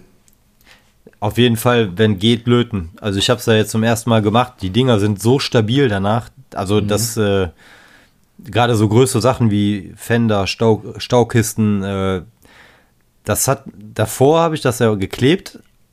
Äh, so große Teile zu kleben, dass das hält, ist verdammt schwer. Und auch, du hast ja immer diese Nähte, äh, wo die Teile äh, angelegt werden. Das kriegst du, wie ich finde, oder ich liegt vielleicht an mir, ich habe es nicht so hinbekommen, dass ich sage, das sieht jetzt gut aus. Und mit dem Löten, das hat so gut funktioniert. Du hast mir ja auch ein bisschen angeleitet zum Glück. Aber es hat so gut funktioniert. Du gehst danach mit der Pfeile einmal drüber. Das sieht aus wie ein Teil. Das verhält sich wie ein Teil. Das ist einfach stabil. Also, Ja, das Lötzinn ist natürlich auch schön weich, ne? Da kann man äh, gut feiern. ja, auf jeden Fall. Ja. Ich habe es noch nicht gemacht. Ich bin mal gespannt. Ich habe ja noch einige PE-Teile beim Tiger vor mir für die Wanne. Und in 1 zu 16 werde ich da bestimmt auch mal Ja. ein kleines Teil löten können und da auch meine Erfahrung machen. ja, du hast ja eigentlich Aber- eine super Größe. Ja. Ja, das sagen ja viele, dass wenn man löten kann, das ist natürlich ein bisschen eine Fummelsarbeit und äh, nicht jeder hat einen Lötkolben zu Hause und kauft sich, um PE-Teile zu löten, einen Lötkolben. Ne? Ja, meine, wir reden hier über Dinge, die wir machen. Das ist natürlich Equipment, was man sich über die Jahre halt irgendwie ja, klar. angelegt hat. Oder ich hatte schon immer einen Lötkolben da, ne? aber du hast ja einen gekauft. Genau, ich hatte keinen. Mir war klar, den nächsten Panzer, den ich baue, will ich löten. Deshalb habe ich mir mal zwischendurch schon mal so einen günstigen von Amazon, ich glaube um die 20 Euro. Das war dann noch mit so einem Täschchen. Ne? Da war dann auch so ein Lötkolbenhalt dabei, äh, so ein Absaugding für das Lötzinn und also so, so verschiedenes Zubehör. Ne? Und das hat's getan. Ne? Also für den Anfang zum Ausprobieren ist das was für mich vollkommen okay. Thema, was jetzt äh, Ketten, also wenn wir jetzt über, über Kettenfahrzeuge reden, wir können ja Ketten und Reifen mal äh, zusammenfassen, aber ich glaube, die Ketten sind halt dann doch äh, ein bisschen individueller. Was haben wir für verschiedene Ketten? Plastikglieder, also eine Einzelgliederkette aus Plastik. Ja, Dann die klassische Vinyl-Gummikette, ja. für viele auch Wegwerfkette genannt. Metallketten und mittlerweile auf dem Markt 3D-Druck. Genau. Quasi Genau. wie die Plastikteile, einzeln nur halt aus einem 3D-Drucker. Ja. Ich habe bisher gemacht Einzelplastik, Vinylgummikette, Metallkette, aber noch keine aus dem 3D-Drucker. Äh, ich kann sogar jetzt behaupten, ich habe alles gemacht seit dem letzten. du hast jetzt für einen Panther hast du die 3D-Druck geholt. Genau, ne? ja. Ist da jetzt ein Unterschied, ob es jetzt äh, aus äh, Resin, aus Harz gegossen ist oder aus Plastik? Das Einzelglied? Also Einzelglied äh, hatte ich davor bei meinem Tiger 1, die steckst du ja zusammen und dann sind die so ein bisschen beweglich. Mhm. Aber gerade wenn du die weit biegen musst, zum Beispiel um die Antriebs- oder Umlenkrolle, dann lösen die sich und dann ja. bist du wieder mit Kleben dran. Also bei mir war es zumindest so. Ich habe es nicht geschafft, dass die in einem Stück bleiben und das war extrem nervig und die 3D-Druckketten, also ich habe jetzt hier eine von Panzerart, äh, die sehen sehr gut aus. Die Pins, die dabei sind, also kein Draht oder so eine nervige Sache, sondern Pins dabei. Das hat super schnell funktioniert, das Ding zusammenzubauen. Die Pins saßen teilweise etwas lose. Das heißt, du, wenn du die Kette danach auf die Seite gedreht hast, dann ist der ein oder andere Pin wieder rausgerutscht. Aber ansonsten äh, super schnell zusammengebaut, sehen sehr detailliert aus und äh, eine schöne Sache. Auf jeden Fall mein Favorit äh, über Einzelgliedketten. Aber mhm. mein Top-Favorit sind Metallketten, weil die dem Modell einfach nochmal Gewicht geben, die haben natürlichen Durchhang. Äh, du kannst sie mit einem, wie nennt es sich, Bruniermittel, also äh, einem Bräunungsmittel. Ja, Burnishing, Fluid, Burnishing, genau, ich kam nicht drauf. Kannst du dir halt schon relativ, oder du kannst mit einem Step schon so gut aussehen lassen, dass du fast sagen kannst, ich lasse die so, ne? Und das kannst du halt mit den Resin oder Plastikketten dann nicht machen. Ja, das stimmt, das ist echt ein Vorteil. Aber ich glaube, wir haben beide letztes Mal mit Friolketten auf jeden Fall sehr schlechte Erfahrungen gemacht, ne? Ja, es war halt einfach nervig, ne? Die Dinger sind verdammt teuer. Du musst jedes Kettenglied aufbohren, weil fast kein Loch sauber gegossen ist. Äh, du musst diesen blöden Draht da durchfummeln. Äh, da hatte ich echt mit so China-Ketten, äh, wo du Metallpins hast, die, wo jedes Loch sauber ist. Also die kosten dann auch weniger noch, trotz Versand aus China die baust du schneller als, also ich habe mal Vergleich immer noch äh, mein Jagdtiger, nee, mein Königstiger, den ich damals gebaut habe, eine Friolkette, habe ich auch echt ein blödes Modell erwischt. Äh, sechs Teile pro Doppelkettenglied, äh, überall den Draht durchfummeln, 15 Stunden für zwei Ketten. Äh, und Vergleich eine China-Kette für den Jagdtiger, also ziemlich gleiches Fahrwerk, eigentlich die gleiche Kette kannst du fast sagen. Ja, habe ich an anderthalb Stunden für zwei gebraucht, ne? Also das ist schon ein Unterschied. Und ja. Also wer kann sich das erlauben, 15 Stunden an der Kette zu sitzen? Boah, ich habe fünf, sechs Anläufe gebraucht für meine Friolketten für den Pershing. Immer mal wieder fünf, sechs, sieben, acht Glieder gemacht. Denke so, boah, ich habe keinen Bock mehr. Ist ja, das ätzend. Ja, ja. Aber ich glaube, wir haben echt Pech gehabt. Es gibt Leute, die haben Friolketten gebaut und sagen, ach super, haben wir den Draht zurechtgeschnitten, zack, zusammen, zack, zusammen, zack, zusammen, hin und wieder mal kurz bohren. Aber ja, da also, kann man, glaube ich, Glück, Pech und Glück haben. Ich, ich, hatte, wie gesagt, auch echt einen blöden Kettentyp erwischt da, ne, dass du halt, du hast diese zwei Glied, äh, diese zwei Kettenglieder und da dieses Verbindungsstück hast du bei vielen halt als ein Teil und bei dieser Kette war es hochdetailliert, das waren dann halt äh, ein großes und drei kleine Teile, also vier Ach, Verbindungsteile. Ja, da dann noch den Draht durchfummeln und wenn dann die Löcher nicht sauber sind, ich kann dir sagen, das hat keinen Spaß gemacht. ja, glaube ich. Aber man hat das Geld ausgegeben und will es dann auch benutzen, ne? Ja, ich war auch ein bisschen ich hätte mich vielleicht besser informieren müssen. Ich war ein bisschen dumm, vielleicht die zu bestellen. Dass ich äh, direkt eine andere, einen anderen Kettentyp hätte bestellen müssen, aber ja, ich hatte diesen halt gekauft und ja, da musste ich da durch, ne? Ja, also mein Leopard hat tatsächlich die, die Gummiketten, die dabei waren. Hm. Und da bin ich auch irgendwie mit zufrieden, aber die vom, vom Pershing, die waren wirklich einfach schlecht. Also auch von der, von der Dicke, vom Maßstab, das sah halt dann wirklich aus wie so eine plattgewalzte Kette, keine so eine T34-Kette, die ist halt auch so super flach, ne? So sah das irgendwie aus und das ist halt einfach falsch. Ja, mit dem Gewicht, was das dem Modell bringt, ne? Und die, den, den Durchhang, der mal ein bisschen realistischer macht. Ja. ja ich habe halt früher. streiten, ob es das wert ist. Ja, ich habe früher meine äh, früheren äh, Sherman-Modelle waren es hauptsächlich äh, auch Tamir und äh, Trumpeter war mal was dabei. Äh, die, also ich konnte damals noch nicht beurteilen, Detailgrad, oder das war mir auch egal, aber da konntest du halt den Durchhang so ein bisschen äh, darstellen, indem du äh, Stre äh, Streichhölzer oder Zahnstocher in die Seitenwanne steckst, ne? Dann drückt das so ein bisschen die Kette runter. Ja. Aber die sind halt jetzt auch schon 15 Jahre alt und du siehst den Ketten an, so, ne? Also die werden so ein bisschen porös, die äh, verlieren so ein bisschen die Farbe. Schon. Kann natürlich auch an meinen damaligen Malkünsten gelegen haben oder Nein, natürlich Grundierungskünsten. Aber so, eine- so eine Metallkette, die ist halt langlebiger, ne? Das stimmt. Da wird nichts porös oder so. Ja, bei Reifen äh, kannst du wahrscheinlich weniger sagen, ne? Ich habe äh, dieses äh, M20 äh, Scout Car gebaut. Das war so ziemlich das einzige mit Reifen, glaube ich, wenn ich mich hier so umgucke.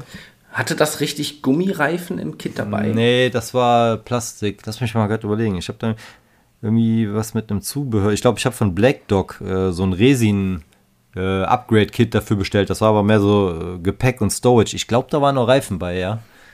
Aber das war halt auch hart, ne? Also dieses dieses typische, was du darstellen willst, dass der Reifen unten diese Ausbuchtung hat, weil das Gewicht halt auf dem Reifen liegt, das hast du da halt auch nicht. Ne? Das äh, ist dann wirklich bei so Gummireifen schöner, wo du dann eventuell noch so ein bisschen den Reifen verformen kannst.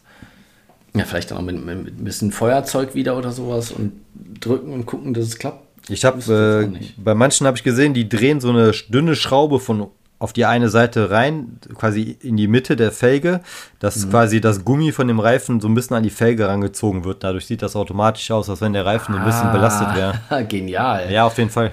Ja, ist das schön am Modellbau. Es gibt immer irgendwelche Probleme und man weiß sich zu helfen und Ja. das auf zig verschiedenen Lösungen. ja, auf jeden Fall. Wir haben ja höchstens bei ähm, manche Laufrollen von Fahrzeugen, die haben ja Gummi drum, das Gummi auf der Kette läuft. Und da, also ich mache da halt immer, ich mit dem, mit dem Skalpell halt immer so ein paar, so ein paar, paar Ecken rausschneiden oder sowas, dass dieser Reifen halt auch ein bisschen einzigartig und gebraucht aussieht. Ja. Bei so einem harten Gummi, wenn der über Ketten läuft, da geht halt immer was kaputt. Ne? Ja, auf jeden Fall. Ja, so. Zum Abschluss würde ich sagen, haut nochmal jeder so seine Ideen und Details raus, äh, was man noch so am Modell machen kann, um nochmal so ein paar diesen, diese, diesen Extraschliff Ja. zu machen, rauszuholen. So das kleine Detail, was man noch irgendwo erkennt. Das eine kleine Detail. Also. Ich habe ein paar. Okay, dann hau raus. Ich fange einfach mal an. Ich würde sagen, Griffe aus Metall. Ja, auf jeden Fall. Ne? Also gerade glaub, wenn man so, so einen Bagger hat, so große Bagger, da äh, gibt es halt immer diese typischen Metallbögen oder sowas, wo man, wo man hochklettert, hochläuft, so an Ja. Leitern. Ja, ja, ja. An, an Militärfahrzeugen gibt es das auch, Haltegriffe oder Ja, sowas. sowjetische Panzer, die haben so lange Griffe, ne? Ja. Und ähm, äh, das ist halt auch mal der Vorteil von Metall. Du kannst Metall biegen Mhm. und es bleibt so, wie es ist. Das geht einfach besser als mit Plastik. Auf jeden Fall. Deswegen auch PE-Teile für irgendwelche Verformungen. Und es ist halt wirklich einfach. Du nimmst ein Stück Kupfer, 1 mm Durchmesser oder 0,5, biegst dir das einfach über, ja, zur Not über einen Finger, über einen, über einen Kuli oder irgendwo drüber in die Form. Es muss ja nicht mal perfekt sein, soll es ja gar nicht. Und dann bohrt man zwei Löcher mit einem kleinen Bohrer und ersetzt den Plastikgriff einfach durch Metall. Ja. Und dann kann man einfach, man biegt ihn einfach in der Mitte immer ein bisschen runter. Und dann sieht es halt auch so aus, als ist das schon seit Jahren lang, läuft der Fahrer oder sowas diese Metallsteige hoch und dementsprechend sind die auch ein bisschen abgenutzt. Auf das kann man halt super mit Metall machen. Und das, Ja. finde ich, ist nochmal dieses kleine i-Tüpfelchen, äh, was man machen kann. Auf jeden Fall äh, relativ einfach und bringt sehr viel. Was fällt dir noch ein? Also ich gucke gerade mal hier meinen Panther an. Also ich würde jetzt nicht sagen, das eine eher vieles, ne? Ja, Viele, äh, genau, ich meine nicht, es könnte Ja. ja. mehrere sein, so Also- Kleinigkeiten. generell jetzt viele Details. Äh, das sind so Sachen, wo du relativ einfach und kostengünstig vor allem äh, Sachen hinzufügen kannst. Ne? Hier eine Munitionskiste, da mal ein, äh, Helm, äh, eine Ölkanne, ein Kanister. Das sind so die Sachen, die das Modell interessanter machen, die es äh, optisch, äh, man will sich, die das Auge unterhalten, ne? die das lohnenswert machen, sich das Modell in Ruhe von allen Seiten anzugucken. Ne? Auf der einen Seite hängt der Helm, auf der anderen Seite ist der Kanister, hier ist nochmal ein Battle Damage. So diese kleinen, vielen Details, die das vielleicht dann auch mal ein bisschen verzeihen, wenn du bei den ganzen Sachen nicht so 100% gibst, aber einfach die Masse der Details äh, macht das Modell einzigartig und verzeiht dann vielleicht so ein paar Schlampereien, sag ich mal. Ja, äh, also Ungleichmäßigkeit, sag ich einfach mal. Ne? Ja. Auf der einen Seite hast du dies, auf der anderen Seite das. Dann, dann ist es nicht alles symmetrisch. Genau, dann, genau. Es- das bricht die Norm. Von der einen ja. Seite sieht so aus, auf der anderen da. Genau. Guck mal hier, auf der einen Seite sind die Tritte halt alle vorhanden, aber leicht verbogen. Auf der anderen Seite ist vielleicht eine abgebrochen, das Mhm. kann man auch darstellen. Ja, sowas wertet ist super einfach, aber gibt halt einfach nochmal ja, ein extra Detail. Ja, genau. Ansonsten Battle Damage, ne, macht es natürlich auch relativ einfach äh, einzigartig. Äh, da habe ich ja immer das Problem, dass ich es äh, gerne mal übertreibe, aber ansonsten ist das halt auch eine super Art, um Teile, einzelne Teile aufzuwerten, was eventuell getroffen wurde und äh, ja, das, das holt nochmal viel raus. Ähm, ja, ich habe noch Dinge aufbohren. Ja, ist ja super oft, dass äh, gerade vielleicht auch bei älteren Kids Dinge, also ein Rohr halt vollgegossen ist, Ja. weil es zu aufwendig war oder sowas. Äh, da fällt mir zum Beispiel ein, es gibt äh, einen Auspuff oder sowas. ja. Der Turm Der MG. ist, Ja. ja, der ist nicht zu, sondern da ist ein Loch, da müssen ja Abgase raus und die sind oft zu. Was es ausmacht, wenn man einfach seinen kleinen Handbohrer nimmt und diese Dinge einfach aufbohrt. Es muss doch nicht viel sein, es reichen zwei, drei Millimeter reingebohrt Ja. und schon sieht es optisch so aus, als ist es halt ein Rohr. Auf jeden Fall, das, das bringt wirklich viel. Leider bin ich sehr schlecht drin. Gerade so Sachen wie jetzt hier ein MG vorne vom Funker äh, bin ich äh, leider überhaupt nicht sehr talentiert für. Das auch erstmal mittig zu machen und dann auch noch äh, sehr fein leider, ja. Aber da, da würde, das würde ich gerne besser können, weil das bringt wirklich viel, ja. Das macht auch nochmal so einen Unterschied, so Plastik und so ein bisschen mehr Realismus, ne? Wenn da einfach das Loch vorne drin ist. Ja, klar. Deswegen machen wir auch Metallrohre auch oft an Ja, ja. unsere Panzer, weil auch da gibt es welche, die, die man aufbohren muss, Hm. wo Details sich, ach Gott, zwei, zweiteiliges Rohr, ey. Pfeilen, Spachteln, Pfeilen, Spachteln, ist das richtig rund? Nein, ich habe es irgendwie wieder oval gefeilt und oh, ätzend, ey. Hier, nimm meine blöden 10 Euro oder 15 Euro und gib mir ein gedrehtes Metallrohr. Ja, die, die, sehen, die sehen einfach schick aus und äh, ja, man, man kann das natürlich als Herausforderung sehen, so ein äh, zweiteiliges Plastikteil perfekt rund zu schleifen, aber ich äh, spare es mir ehrlich gesagt lieber. Ja. Ich bin vielleicht zu faul. Ja, Ich meine, es ist ja immer eine Sache der Zeit und des effektiven Arbeitens, ne, was wir eh nicht können. Und ähm, ja, Styrene werfe ich einfach mal in den Raum. Mhm. Styrene, Sheets, Platten, Rohre, äh, Stäbe, Klötze. Aus dem Zeug gibt es ja alles. Ja. Ausnahmslos alles. Das ist so schön zu verarbeiten. Da kann man halt auch Dinge ja einfach neu bauen oder ergänzen. Es gibt ja super viele Fahrzeuge, wo Dinge dran sind. Das muss nicht historisch sein, aber hä? Warum ist denn jetzt da auf dem Dach noch irgendwie so eine Extraplatte drauf? Oder warum hat der denn hier einen, einen, einen Gitter hängen? Ja, ja. Oder Drahtseile. Ne? Du machst ein Seil und dann mit, dem, mit einem Bohrer drillst du dir selber ein Seil und legst einfach ein Metallseil irgendwo noch dran. Gerade so bei Militärfahrzeugen. Hm. Macht es auch wieder einzigartig. Super wenig Aufwand, super großer Effekt. Auf jeden Und Fall. Ein einzigartiges Modell, was der Nachbar wahrscheinlich nicht hat. Ja. Und diese Styrene-Sachen, wie du schon sagst, die gibt es in allen Formen und Varianten, ne? sei es als äh, L-Stahl, als Rundmaterial, als äh, Vierkant. Und du kannst ja vom kompletten Balkongeländer bis zu einem Zusatz-Armor, äh, Zusatzpanzerung kannst du da echt vieles mitmachen. Ne? Ja, Also- genau. Zum Beispiel beim Tiger 131 fehlen vorne die beiden äh, Lampen obendrauf. Ach, Die ach so. sind halt nicht die da. Ja, ja, ja. So, was ist dafür? Man sieht, dass da so quasi eine, eine Metallplatte halt irgendwie drauf geschweißt oder drauf genietet wurde oder sowas auf diese Stellen. Ja, Ah, das hat okay. der Henlong-Panzer natürlich auch nicht da, Ja, sondern da ja, ist ja. eine Vorrichtung für die Lampen drauf. Weggefräst, zugespachtelt und aus einem Styrene-Sheet werde ich mir dann halt diese Form im gucken, dass es Maß, im Maßstab irgendwie passt, halt ausschneiden, ein bisschen zurechtfeilen und dann da drauf kleben. Ja, Perfekt. einfach und optimal, ne? Ja. Und die Styrene Sheets kannst du auch mal gut äh, als Werkzeug benutzen, zum Beispiel um die äh, Green Stuff Würstchen zu rollen für die Schweißnähte. Ne? Nimmst einfach zwei kleine Platten auch, und dann ja. rollst du die übereinander. ja, und die, die sind echt nicht teuer, ne? Also so ein mehrer, so ein DIN A4 große Platten, fünf Packungen, äh, fünfer Packungen kosten nicht viel. Ja, das stimmt, das ist echt günstiges Zeug. Da kannst du ja viel mitbauen. Gut. Wenn dir kein Kniff mehr einfällt. Ja, wir könnten sicherlich noch sehr viel ausführlicher über das eine oder andere reden, aber wir haben ja beim letzten Mal schon leicht übertrieben, was? Von der Redezeit. ja, dann äh, hoffen wir, wir konnten euch mal einen guten Einblick geben, wie wir Plastikmodellbauer, es hören ja mittlerweile auch viele andere Leute zu. Wir haben jetzt ja schon über Tabletop gesprochen, äh, über den Modellbahnbereich werden wir bestimmt auch mal, wahrscheinlich nochmal mit einem Gast, dann nochmal eintauchen. Es sind ja viele Hörer dabei und wir haben ja schon von einigen gehört, so auch in der letzten Folge, ach, das macht ihr alles und dieses und jenes und das auch und wie und jetzt nach der Volle fallen, glaube ich, viele vom Stuhl runter und denken, wollt ihr nicht einfach nur ein Modell bauen oder Einfach nur, ja. Ja, einfach nur. genau.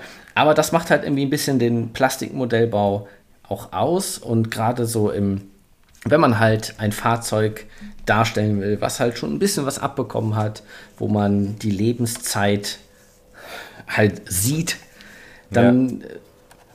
braucht das halt ein paar Stunden extra Arbeit und da hoffe ich, wir konnten euch mal so ein bisschen zeigen, oder erklären, was wir alles so machen und der eine oder andere konnte vielleicht noch ein bisschen was mitnehmen für seine eigenen Modelle.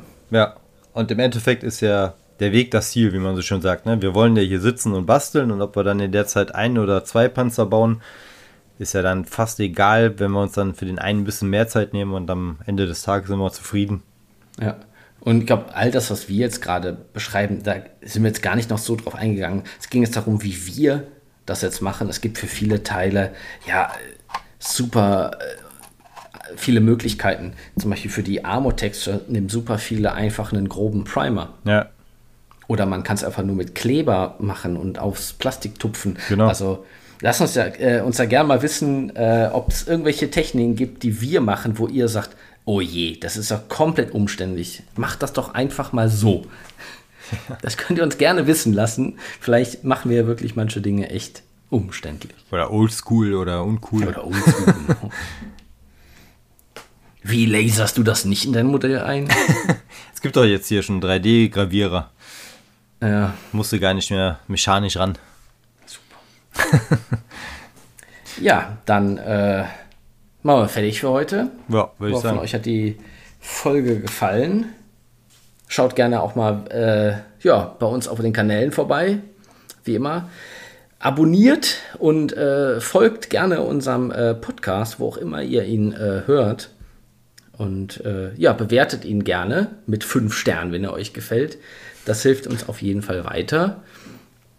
Und ja, noch äh, irgendein Schlusswort, Nils? Nö. Ehrlich gesagt, nö, nö. Gut, dann machen wir fertig für heute. Und dann sehen wir uns hoffentlich nächsten Monat wieder. Genau. Tschüss. Tschüss.